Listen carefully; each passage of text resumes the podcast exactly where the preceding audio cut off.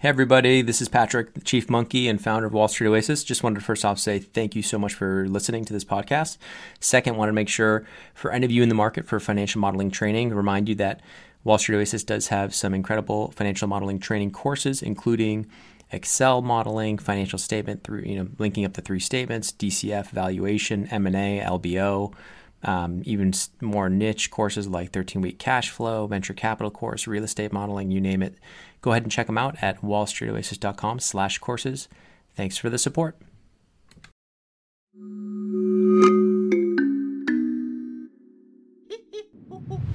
Hello and welcome. I'm Patrick Curtis, your host and chief monkey, and this is the Wall Street Oasis podcast. Join me as I talk to some of the community's most successful and inspirational members to gain valuable insight into different career paths and life in general. Let's get to it. In this episode, Alex shares his winding path from a non target university to breaking into a top bulge bracket group at BAML in New York. Learn what made him a top ranked analyst and how he ended up at Permira, a top private equity fund, as their first pre MBA associate, as well as his success and failures once he hopped off the traditional path. Enjoy.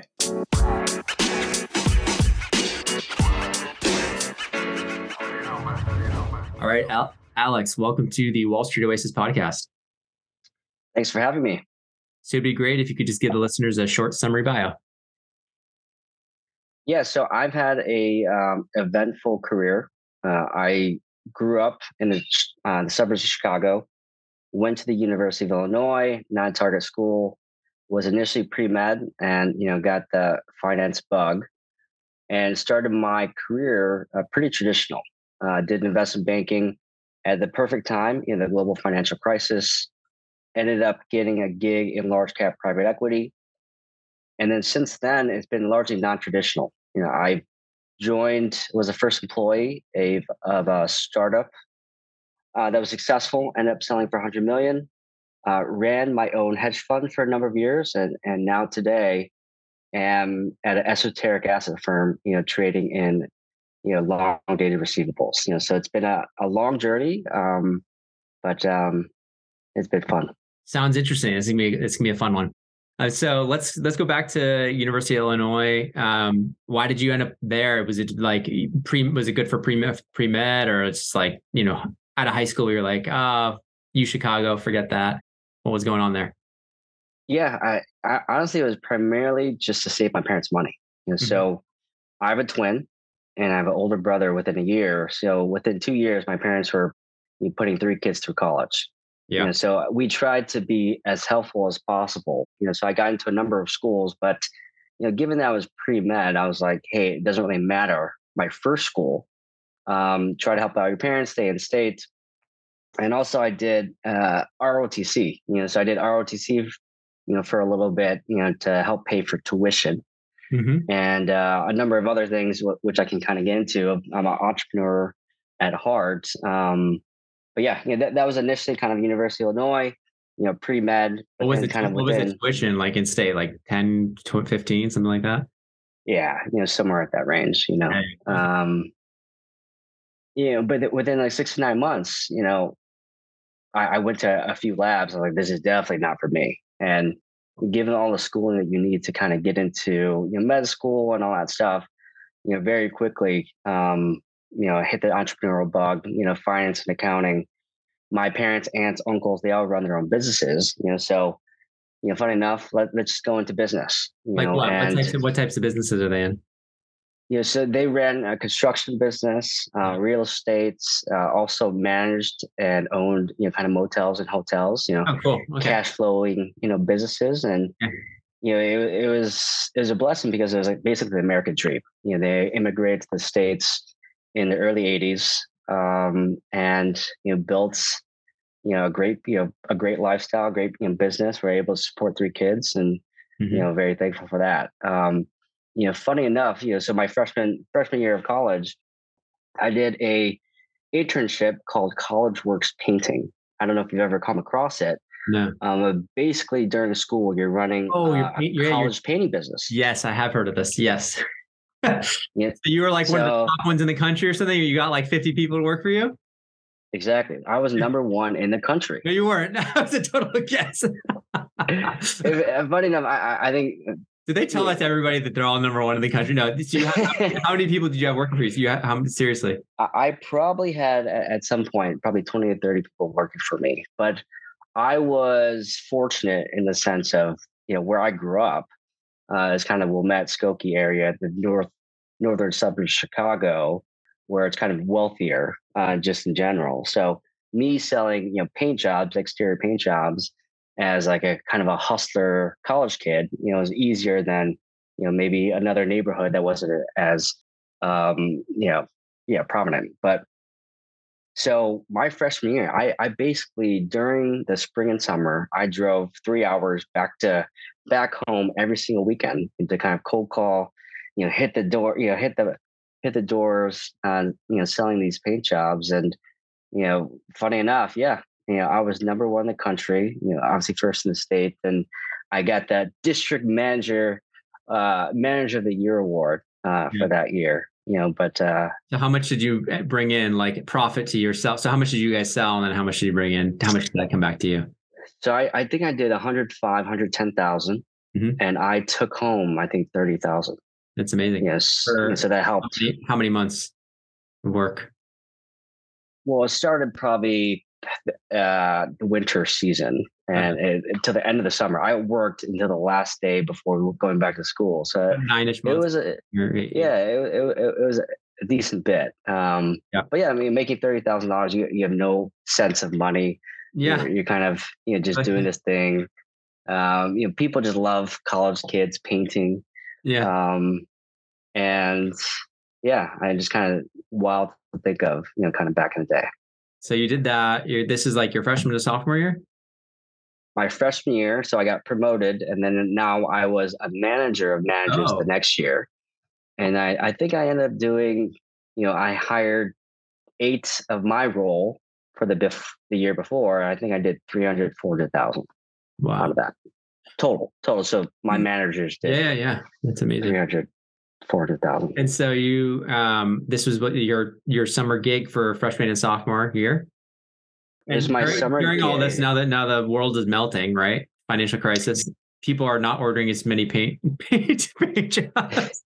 No, no, no. So, so, well, I started my career at the start of the financial crisis. Oh, sorry. So yeah. So you were. This was. This was in the booming times. Everyone's like, "Yeah, you. How much do you want for a paint? Yeah, paint jobs, college kids. You know, might as well. Uh, yeah. yeah. So it, things are great. Um, I did that. So I did that for the painting stuff for two years.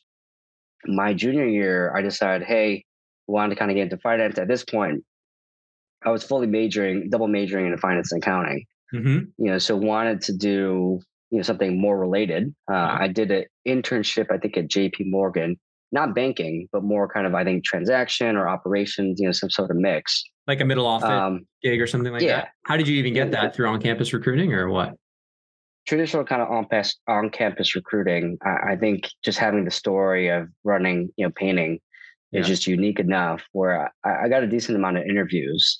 Mm-hmm. Um, and then just wanted to kind of he's pick, a hustler. You know, he's a hustler. He's a hustler. Yeah, get him. Yep. He's he's a hustler. Yeah, I mean it's just unique. Um, he drove home every weekend, you know, three hours just to you know sell paint jobs. You know, so that was unique enough where it got me in the door. You know, I think from there you just have to refine your messaging. You have to do your homework and really resonates and develop rapport with who you're interviewing with. Um, and at that point, I had an idea of kind of what I wanted to do. Like, you know, I had upperclassmen that were getting into investment banking, and I didn't know what it was, but it was the hardest thing to get into. So you're reading vault guides and printing reviews and all these different things. But you know, I was trying to, you know, stepping stone. Um, maybe I'll start at the middle office. Um, so did that junior year, and then because I did two majors I took four and a half. You know, so I was able to get another internship, I guess, my quasi senior year um, at B of A Merrill uh, in bank. Uh, I guess at this point, B of A. Yeah, just B of A, and uh, was lucky enough, you know, to network myself in. You know, network with a, a bunch of alumni and upperclassmen. You know, that helped kind of show me the ropes mm-hmm. of how to interview at investment banks, or this is what they're looking for you know the quasi stock answers or this is what you need to do information um, sessions and stuff like that and yeah. um, was lucky enough to get an internship at b of a uh, in their chicago office you know for i think tmt and that was that was banking that was full on banking internship front office that was full on you know banking tell me about that summer was it nuts was it hard this is like that's, your this is after your senior year basically this is like you're you could still had half a year because you're doing two majors, right? So, which was yeah. kind of a blessing because you got that second crack at recruiting. I got the second crack, and it, yeah. it was a tale of two different summers. Yeah. You know, so this is 2007 when the first uh, half of the summer was deals were going left and right. I was on three or four deals. I had my BlackBerry back in the day. Yeah. And people were like, the times will never end. And this is, you know, and then the second half of the summer it was the liquidity crunch, the credit crunch. Mm-hmm. All of a sudden, every single deal just died, and you're working all these all, all these interesting things, but everything kind of died. But uh, it was a blessing in disguise because I was able to get an internship uh, in order to leverage that to do full my a full time role. Um, because let's say I was a couple years later, and that was 2008, 2009, it would have been so much more difficult to get a full time role. Yeah. Um, you know, so thankfully enough, you know, I, I did well. I was a whatever a, a, top analyst in the summer analyst class. Summer 07. And I, yeah, summer of 07 was yeah. able to leverage that to the top group in New York. Um, and that was key for me because TMT Chicago, I mean, great, right? But you know, starting out your career, you know, you, you want to do as much as you as much as you can to get to New York. Yeah. Um, so uh, it was an interesting conversation. You know, the TMT group really wanted me to stay in, you know, the group and also Chicago, but you know, I had my sights set on you know getting out to New York and was able to you know kind of finagle my way. That's a tough uh, thing. To how did you? Well, first off, how did you become a top analyst? Were you just sleeping at the desk the whole summer, like on those at least the first half of the summer, like just doing whatever it took? What do you think? Why why were you considered one of the best versus the other interns? Yeah, I think I was just uh, faster to pick up some of the modeling aspects of the role. Mm-hmm. Um, and then just a higher attention to detail to some of the, the stupid formatting stuff. Like it, yeah. it sounds dumb, you know, but you know, having everything look correct and buttoned up just gives a connotation that everything is right. Mm-hmm. You know, so for better or worse, like if you're a good formatter or you can you're fast on the model, um, yeah. it just it builds confidence. It, pres- it builds confidence. It yeah. presents well. You know, um, I don't think I was that much smarter or anything like that, or I knew finance better. Um, yeah, but yeah, I think I was just lucky enough to have the right experiences and the right people above me to kind of vouch for, hey, we should give this hit this give give this analyst, you know, the summer analyst a little bit more responsibility and see what he can do with it. Oh, that's cool. That's great. So you basically um, got the full time offer clearly near the end of the summer. They pay you pretty well as intern, right? Did you get uh, overtime then or no? That is, that's exactly yeah, right? correct. That was that summer. Um, they gave us crazy overtime. I heard, I remember this. They get, yeah, they, they, uh, we got paid by hour. It, it was crazy. And you made like um, 50 grand in the summer or something like that. Like, I think I made something something along those lines. Like yeah. where yeah, I made maybe 30 grand my freshman year in painting, but this is more than that. And I was like, you know, I'm I'm tracking every single hour that I'm doing every because you know it, it's crazy to me because you're working maybe 60, 80 plus hours and they're they're paying you per hour. Yeah. Which is wild to me. Yeah, it's nuts. So okay, so you get the full time offer. Is it an immediate yes, I accept? Or are you thinking at this point, hey, you know what? you know, I was able to get to New York, or I guess I was able to finagle, like, or did you say, hey, if you give me the New York offer, I'm in, like, I'm going to take it? Um, was that kind of your your bargaining chips that you put in there, or how did you do it? Yeah, um, I tried to leverage uh, that offer to get to other banks. Mm-hmm. At that point, though, it was a little bit more difficult to get full time roles. Things were cracking. Um, things were starting to you know kind of crack where it, it, wasn't like people you know rescinded offers or anything like that but you could definitely tell Um, because Illinois is a non-target school, we place a certain number of kids each year. Yeah. You start to get a sense of okay, maybe it's only a couple into New York or a couple into Chicago. Yeah. Um, I think there was only five Illinois kids that made it to New York that year, and then yeah. next year, 2008, 2009, there's zero. Right. So yeah, yeah, you could get a sense that things were starting to shift a bit. So you just said, okay, I'm going to take it. You accepted. Um, tell me about your senior year, kind of how you saw, or I guess not your senior year, it was kind of your last semester, how you started seeing things unfold. Yeah. So, so my last you're, semester. You're trying to finish up your classes and the whole world's falling apart. Oh well, no. I guess right. Wait, no. Year after. Oh no, it's sorry. Oh seven. Okay, so you're still, but it was still kind of like. Did you get nervous at all? Like in that, I guess it was fall. It was fall 07, so not yet. So not yet. Um, it was Q4 of 2008 when things really started to hit the yeah. fan, and you were. I was at my job for probably three or four months at that point. But what did you do for um, the months that you were off? Say between because you finished in the winter, right? So what did yeah. you do? travel? So I, I didn't travel. I actually stayed on campus, um, hung out with friends, and just enjoyed you know the six months. I got I got paid you know per hour you know by B of A. Um, so I had a, a great last semester. You know whether it be just you know do lifting or you know, staying you know working out every day or yeah. doing a variety of different things. Um, it was a great semester. That's awesome. Okay, so you start full time. It's I'm sure kind of a lot of work was it a lot harder than the internship or did you feel like you were you were ready? You kind of obviously you were really busy at the beginning of the internship like you said so was it similar to that or was it worse? It was uh, you could tell that things have notched up a level. Like yeah. you're in new york you're kind of a top group where the deal flow we're in healthcare that, group. what was that oh healthcare okay yeah. Healthcare at b of a. Yeah. And there was constantly deals going on yeah. Um, you know, whether we we had very yeah, we, we had great bakers. you know, so um, and then you're kind of thrown into a larger analyst class where there's only a couple of people at B of A Chicago. Yeah. You know, now you have an analyst class like 10 plus, and you're all just trying to feel each other out. You're all in the same bullpen. You all enjoy each other, but at the same time, you're kind of like this is my competition.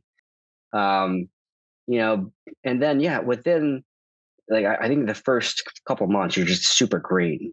You're super green. You want to digest as much as possible. You're living this banker lifestyle, and then yeah, six months you know kind of in, Bear Stearns is gone. Or uh, Lehman Lehman Brothers is now bankrupt. You know, I was at B of A, and we had just acquired, and then we eventually acquired Merrill Lynch. Mm-hmm. You know, so all these things that you read in the newspapers, it was like actually happened live. And we were investment bankers, and um, you know, you don't realize you're working on these big deals, but it has like real consequences to people, right? You, yeah. you, kind of forget to realize that where we had acquired Merrill Lynch and then both organizations were kind of merging together different cultures you know you had different core competencies yeah. you were all kind of you know navigating each other there was definitely layoffs um you know so it, it was just a really weird time, and, and you just want to have also have a job, right? Um, a, a, little bit of a tangent. You know, so I played a ton of poker while I was in college, mm-hmm. and you know, I very briefly thought, "Hey, I'm going to quit this investment banking thing. Yeah, I'm going to be a professional poker player." Uh, so, uh, you know, good thing I, it, it, didn't turn out that way. Um, but you know, I played in a, a, handful of, you know, kind of the World Series of poker events, and you know, I thought I was going to be this hot shot, but you know, uh, better, you know, better he- heads prevailed, and you know, I decided to stick with finance. So, how close did you get to quitting and doing that? Pretty close. You know, yeah. Uh, I, I, think within the first. You played, you year, played a lot in college too. I played a lot in college. You know, uh, I played in the. Me and my twin, we both played in the main event. We were 21 Nice. And we were we thought, hey, we're going to be the youngest main event winners. How did you um, do ever? How did you do? Oh, I, I was terrible. Terrible. Yeah, you knocked out. Yeah. Yeah. So I got knocked out the first day, but I I, yeah. I had a a, a pro uh, a bracelet winner at my table, and I was like this 21 year old you know hot shot that thinks, hey, I'm just going to run him over, and yeah. he was literally playing poker without even looking at the cards. He yeah. was destroying people, and um, yeah, I, I, didn't last very long, and that was a, a very quick, um, you know, humble, humble pie for me. But um, you know, I think that was part of the reason why too. I was like, yeah, you're probably not as good at poker as you think you are. So that's funny. Well, I was a I was a co-president of the poker club at Wharton, so I, I know I played a lot in my day. So we could we could talk a lot about it. I'm sure. Um, I don't know if we want to turn this into the, the, the poker episode, today, but um, so yeah, tell me about like the transition from you know banking to mega fund PE and when you it, it sounds like at B of A, you actually even in the crisis years, you still got a bonus. Like you still got paid well. Is it because you, they separated that out for people actually doing big deals still, or because you're because healthcare was still kind of going on? Is that how it worked out, or was it like more the whole pool got something? Because I think we talked eh, offline before. Like you were still getting what seventy percent of your base as a bonus. yeah, something? yeah, seventy percent of my base. I, yeah, which in 09, granted, I think big it's pretty good. yeah.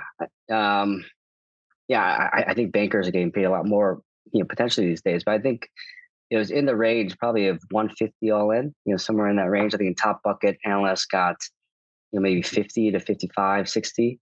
Yep. Um, you know, for a bonus. But yeah, I, I think it was part of the partly of the group. We were still doing deals uh, mm-hmm. even during, you know, that first couple of years. Um, and I was lucky enough to work on one of the, the largest, you know, healthcare deals that year.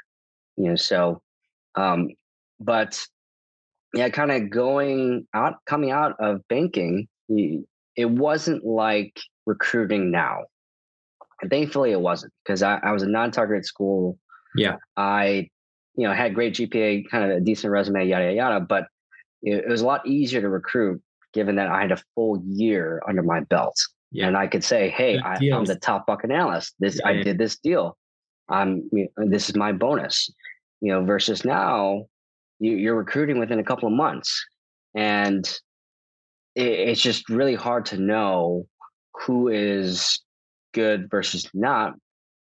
Granted, you know, now there's so much information available these kids are so much better prepared. I can tell you a lot of people for private equity. Private. A lot of people purchase a private equity interview course, so I know people are prepared because they're drilling. You know, uh, so like we see the yeah. usage. They're in the they're doing the paper LBOs. They're doing the full blown LBO modeling test. The cases they know. Like it's not like when I was recruiting for private equity, it was like my buddy was like, you should go to private equity. I'm like, what's private equity? He's like, here, read this deck on LBOs. you know, like it was literally like that. And I ended up getting a, job. Um, so th- this was even before your time, but uh, I'm sure I, by the time you came around, it was you know, even a little bit better. And then now it's just everywhere. Um, now everyone has to be ready and they have to be ready earlier. Right. So yes, I think this year they're going to get out of training and be hit up right. Like they're not even going to, they might even get out of training. They might be like, hey, during training on this weekend, you have to come do these interviews because the cocktail yeah, no, hours it, getting set up. It, it's unbelievable. Yeah. And I, I think it's extremely tough too, especially if you're not from a non-target, if you're from a, a non-target school. Oh yeah. It's, uh, it's obviously easier if you, you have a pedigree school, great GPA, you're at the top of your class. And yeah, every single candidate these days you know, I, I talked to a number of alumni and they're already asking me before they start their banking internship if they should do private equity or hedge funds. so it's, you know, I, I don't, um, I don't envy how competitive it is these days. And, you know, thankfully, you know, I kind of, um, slipped through the cracks. No, I don't think so. uh, but yeah, so let tell me a little bit about just that whole process. So it was it was easier. You had a full year under your belt. You had the you had the deal, a couple big deals on your resume. Um, so that was easier. But were you talking to like the traditional recruiters out there, the SGs of the world, the CPIs, the uh, whatnot, and just getting into a couple processes? And then tell me about was it on cycle? I assume it's on cycle. On what on cycle was la- back then. Tell me a little bit about that process. I think people like to hear those war stories. Yes. So it was on cycle was actually the summer after your first year. You know, so you had a full year under your under your belt. Yeah. Uh, traditional uh, recruiters, you know, the SG, CPIs of the world, you're meeting yep. them probably Q4 of that first year, Q1. And at that point, also, you, you know, you just don't know what the world's going to look like, to be honest. You're, you're just thankful you, you didn't get laid off. Yeah. Um, and, and also the recruiters, you know, to be honest, too, they didn't know what private equity firms were hiring or, yeah. or weren't hiring, but you know, part of their job is also just to talk to everybody. You know, so you know, I you know, for uh, I'm sure everyone knows this, but you know, take those recruiting recruiter interviews very seriously. You know, they are the first, um, you know, kind of gatekeepers. Yeah. You know, they've seen a thousand kids yeah. across the entire analyst class. You know, so you have to figure out a way to separate yourself or build rapport, or you know, point to a certain experience, or whatever it may be. Um, you know, to you kind of separate yourself from everybody else. How how do you do that? Yeah. Yeah, I think it's partly, you know, maybe just kept um, pointing to the big you know, deals. it, the big deals, yeah, top analysts, you know, poker, you know, twin, you know, uh, college works painting, uh, just a variety of different experiences, you know. But I, I, think I always try to, you know, demonstrate that, you know, one, I was a hard worker, but also if given an opportunity that I would, you know, prove out, you know, um, my capabilities. Um, but went through the typical on cycle process. You know, didn't necessarily have a ton of interviews with mega funds, mm-hmm. um, but interview with a ton of um, Chicago private equity firms because I'm from Chicago, another middle market private equity firms, a couple of large caps.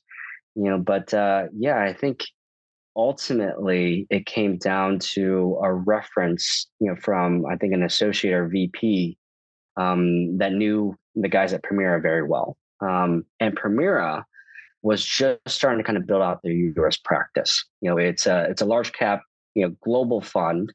Um, but at that point, I was recruiting for to be the only pre MBA associate in the New York office.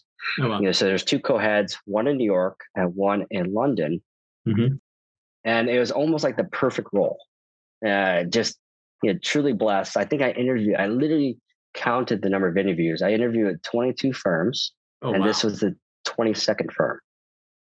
Wow. Yeah. So wait, what was happening with the 20, 21st other ones? Were you getting offers or just you didn't, you never got an offer?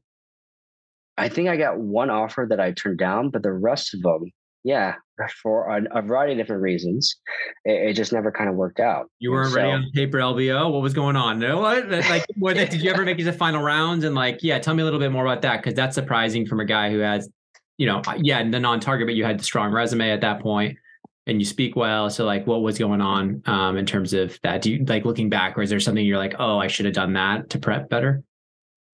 Yeah, I, I think looking back, I should probably have taken interviews more seriously. Mm-hmm. Um, I took the GTCR Madison Dearborn interviews extremely serious you know, because I, I, always thought, hey, after two years, I'm going back to Chicago. Um, you know, but and then all of a sudden like you're doing like 10 interviews and within a couple of weeks that it, it's very easy to even though kind of they're less brand name type firms they're still extremely interesting opportunities that you wouldn't think of yeah um and i probably didn't take them serious enough where i was like hey i'm gonna get one of these you know, I've, one of them will drop, enough, and then none of them dropped. Uh, get enough pedigree. And then, Did you like, feel like you, know, you, had like that that very typical like 24 year old or 23 year old mentality? You're like, I got this. Like you're, you're the hot shot poker. Like you know, you're you're coming from a non-target. You get the chip in your shoulder. Like, yeah, but look at me, I'm top ranked. Do you think you had a little bit of that came across maybe as a 24 year old? Yeah, no, absolutely. Yeah, and, and, and you get served up humble pie pretty quick. Yeah, where I thought, hey, they should know that I'm a top bucket analyst. You know, I've done you know these experiences. You can check all my references. Mm-hmm. Um, you know, but culture does matter, and you know, I I think people really do. They can tell if you're if you're doing the homework, or or you're just going through the motions, and you know whether it be a lower middle market or middle market or, or large cap private equity firm, these are all extremely successful individuals that all have their interesting stories that you can tap into and you can learn from. And yeah, I probably didn't take it serious enough. And then you, you, you're doing so many interviews so quickly that you kind of get past it like, oh, shoot. It's gone. Uh, I've gone through 15 of these. Like, w- what is going on? Yeah. Um, you know, you know, but yeah, extremely fortunate and blessed that you know Permira was like the perfect role for me. That's awesome. Um, for, from a culture standpoint, you know, being only a pre-MBA associate in the New York office. And, was that lonely know, since, though? Was that lonely, or did you have like a you know a post MBA right there, a couple of them above you to help? Yeah, you had you had post MBA associates, and they're just starting to kind of build out that practice. Yeah. Um, and then you know joined on, and it, it was like drinking from a fire hose. I, I did more. I, I, I did more all nighters in private equity than I did in um, really than I did in banking. Wow. And because so many deals, like you're trying to get so many deals done in that time frame, or yeah. So th- this is now 2010. Yeah. You're just starting to get out of the financial crisis, and now deal flow was like pedal to the metal. Yeah. And you know, you're a journalist in the New York office. You know, so I worked on a, a tech deal, an educational technology deal. I worked on a um, a logistics company, especially rental company. So very different business models, very different sectors. And yeah, you know, very quickly they had, they had to hire a couple of pre MBA associates because I was just drowning. Um, but it was a very working with extremely bright people, mm-hmm. and I, I think what was unique about Permira too is that you really understood like the global aspect of the business because you were constantly on conference calls with your different offices, whether it be in Asia, whether it be in London, mm-hmm. uh, you know, Germany. Um, we had offsites every six months, you know, so that was a ton of fun where it's kind of work hard, play hard a bit. Yeah. Um, you know, you know, but yeah. So, and then how was, the, how was the pay? Was it a, it was a big pay raise, uh, obviously, but can you give a range for the listeners so they know how much it jumped? Yes, I'm not sure what associates are getting paid these days, but yeah, I a think lot. it was a lot. Uh, a lot. yeah but it, it, was almost double what I had paid um, Your second back year. at banking. Yeah. So we're talking like 300 ish plus 350. A little, a little less than 300. A little less than 300. Yes, which is pretty good for for PE. But you were working hard for it. I was definitely working hard for it. Um, yeah. yeah. And then so so you're kind of yeah. you're approaching you know, let's say you're two years in as a pre MBA associate, are they giving you signals like, hey, you need to go get an MBA? Are they giving you signals like, what's your thought process? Do they want to keep you on? Why not stay on and get a direct promote? I know those were less common back then. So yeah, just tell the listeners what was your thought process as you're like going into year two, year three there. Yeah, so so at Permira in the New York office, everybody had gone to business school. Yeah, everyone was a post MBA associate had, and I think the vast majority of them went to Harvard. Mm-hmm. Know, so it, it was pretty, uh, I would say set in stone, but it, it, was generally, if you want to come back, um, you would have to go to business school and, you know, come back the traditional route. Mm-hmm. Um, that said, you know, Permira has grown significantly over the last, you know, 10 to 15 years. I don't think that's necessarily the case today. Yeah. Um, and, and to be frank, you know, I after I think I stayed two and a half years at uh, at Permira, I was just burnt out. I was toast. You know, now, you know, kind of four to five years to my career, I made a decent, yeah, a, a decent money, and I was just extremely burnt out. Like it doesn't matter kind of what deal flow it was. You know, I saw a ton, and also, you know, I I think I was, yeah, I I knew I needed to do kind of do something else. You know, so I didn't even explore the route of going to B school too much.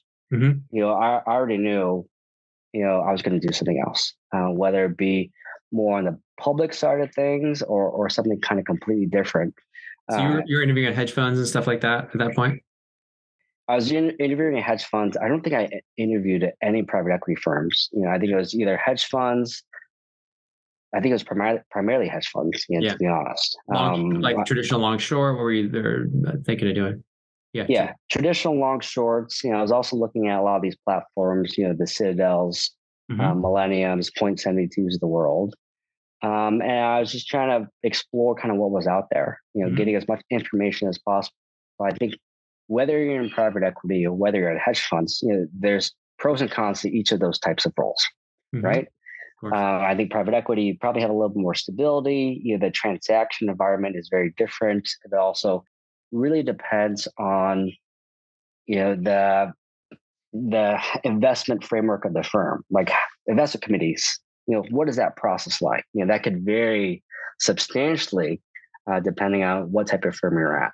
Yeah. Versus, you know, maybe at a hedge fund, um, it's more structured of kind of work life balance. You're always kind of working, but you know, if the markets aren't open, the markets aren't open.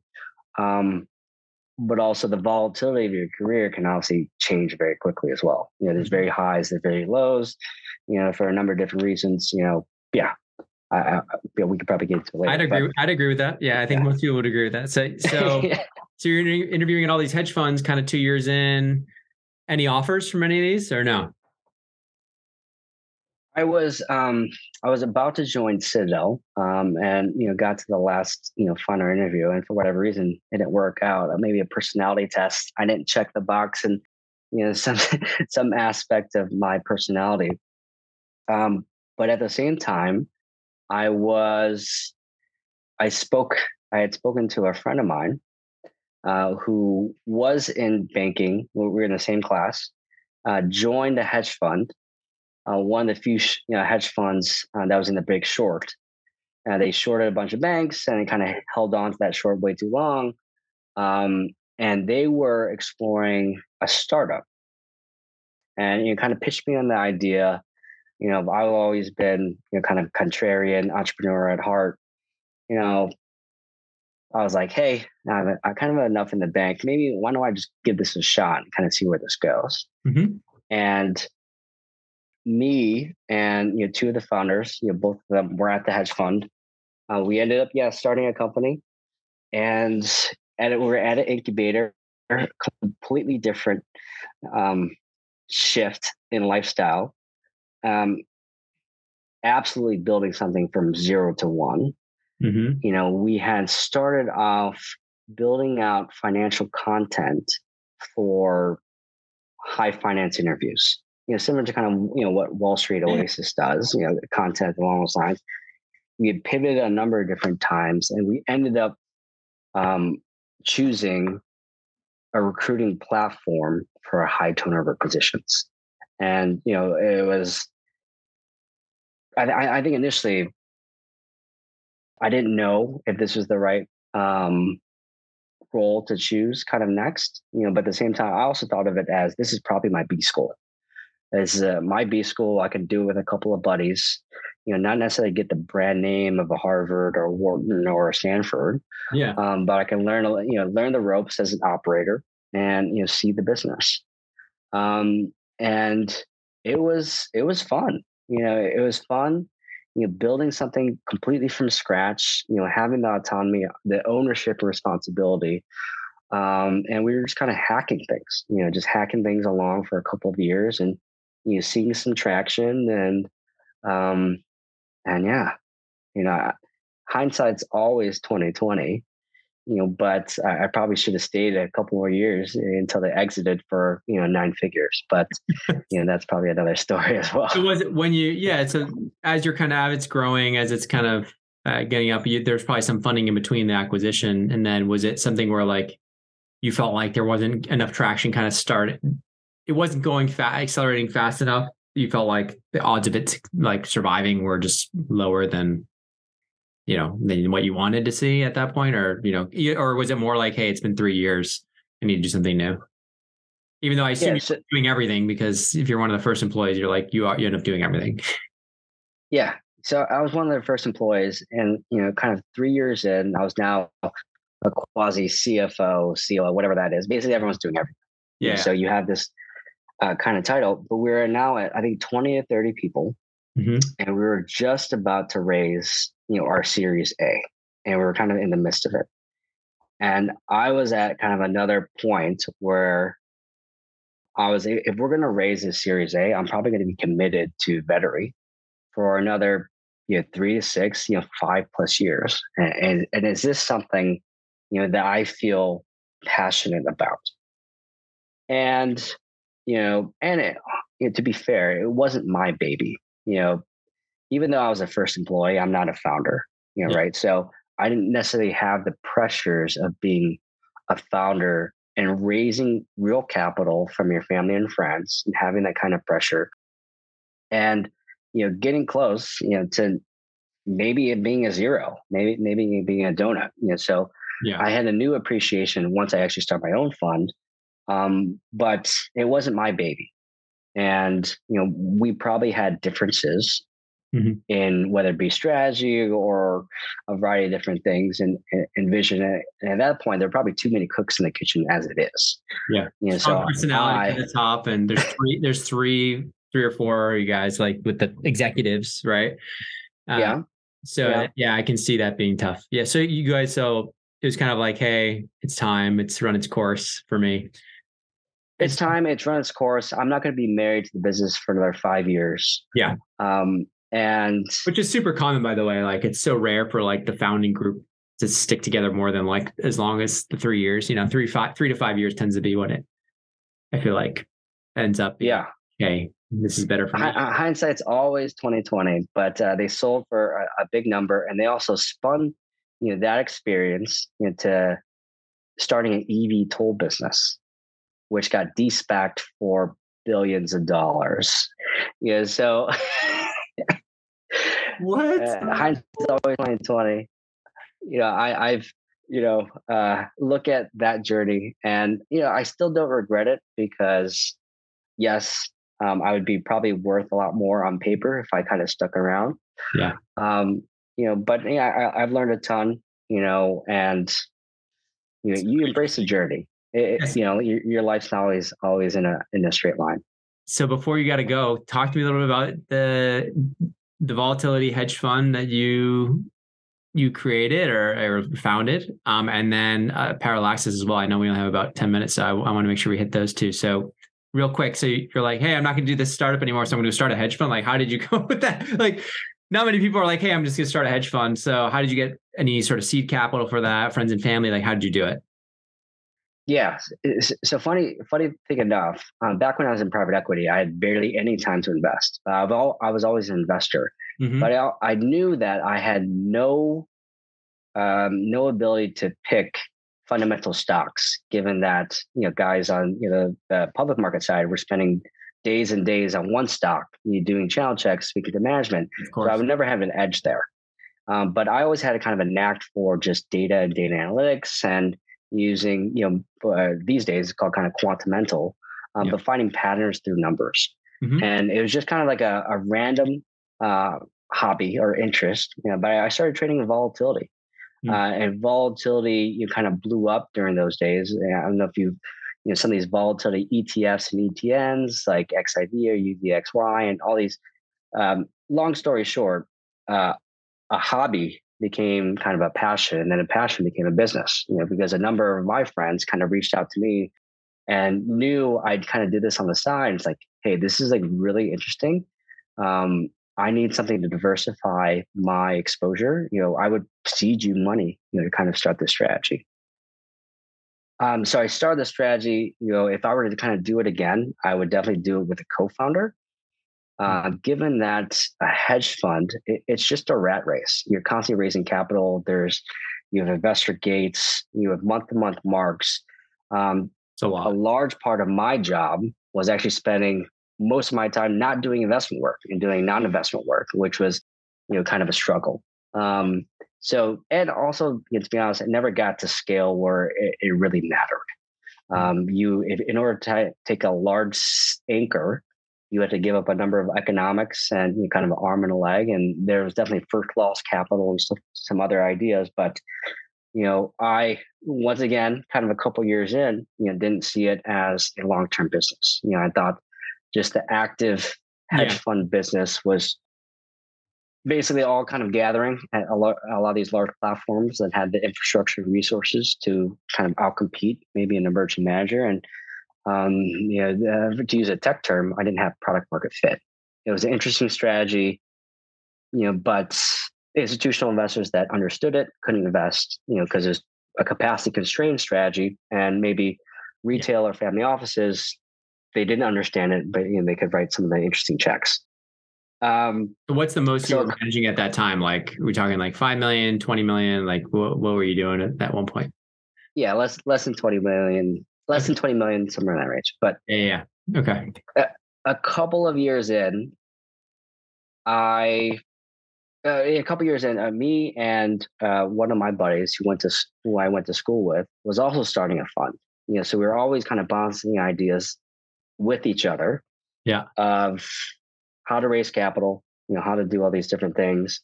And he was raising a long-term capital strategy, building out this very kind of niche strategy I was like, hey, it sounds interesting. You know, didn't think much of it. Um, but a couple years in, he was he was starting to get starting to get real traction. You know, raising money, um, and I saw kind of writing on the wall of you know just a public markets fund versus long term capital building on a market where you have structural advantages. I was like, hey, you know, maybe I should pitch you know um, my horse is somebody else. You know, so I ended up joining him at Parallaxes Capital, and yeah, basically we're building on a market for a very esoteric um, area. Um, we're we're kind of purchasing you know long dated receivables from private equity sponsors uh, that may be forced or motivated to sell once they get to the end of their fund lives. You know, so we had found kind of this interesting niche um, of tax receivables that we want to build a market for, and you know now kind of four or five years in, you know we're you're saying receivables from the from the portfolio companies of these funds. Yeah. So you're fronting them, you're fronting them capital to purchase these receivables at obviously a discount. Um, so to give them some liquidity. Yes. You know, so the private equity fund, let's say Blackstone, yeah, uh, they acquire a company. Mm-hmm. You know, they obviously value creation, take the company public over a couple of years, or maybe four or five years, and two to three years later, now they've sold out the equity. Uh, but based off of unique kind of tax structuring, mm-hmm. they've created this long dated receivable uh, for a private equity sponsor has found money. You know, but now let's say you have sold out all of the equity. Now you have this small non-core position that still has another 10 to 15 years of life. Mm. And then you kind of have to figure out what do I do with this asset? You know, do I do a continuation fund and LPs are please do not send me K1s for this 2008 vintage on this small asset that we don't care about. Yeah. You know, please wind it down. You know, and that's kind of where we come into play, where we'll purchase these assets based off of the net present value, and sometimes it ranges, um, but a 10 cents, 40 cents, 50 cents on the dollar. Mm-hmm. And we hold them maturity. so there's a duration mismatch where we're able to yep. have a different perspective based off of our um, and you set up processes in order to be able to do all the K1s and all that stuff. all that stuff. Yeah, and you don't. Well, no, well, well, we don't have to do it all because now yours uh, XYZ private equity firm just winds down the fund. We Got purchase it. it. from them. Got you know, now it's a part of our funds. Yeah. Um, but we have. But you don't have structures LP, of vehicles. You, um, you you have LPs or no?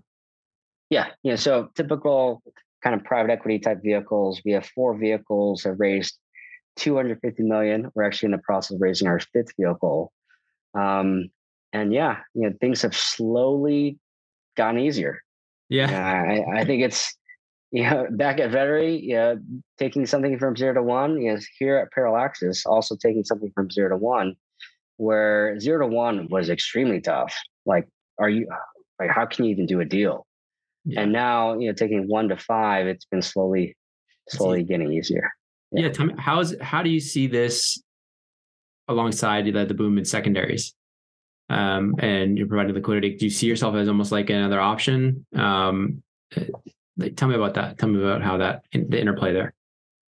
Yeah, it, it, it's another area of the market. You know, I think secondary private equity firms. Because um, kind of, you're kind of providing the same service, right? In a way, um, but just yep. maybe on a small, you're helping clean up the stuff for the private equity fund versus like larger offloading. Could we, should I think of it that way? Like private equity secondaries are like larger offloading of, of larger positions versus you guys are more cleaning up like the the receive the smaller receivable bits. Yeah, well, you do have you have you do have both, right? Yeah. So you have like GP leds where you do need to close down one vehicle and start another vehicle.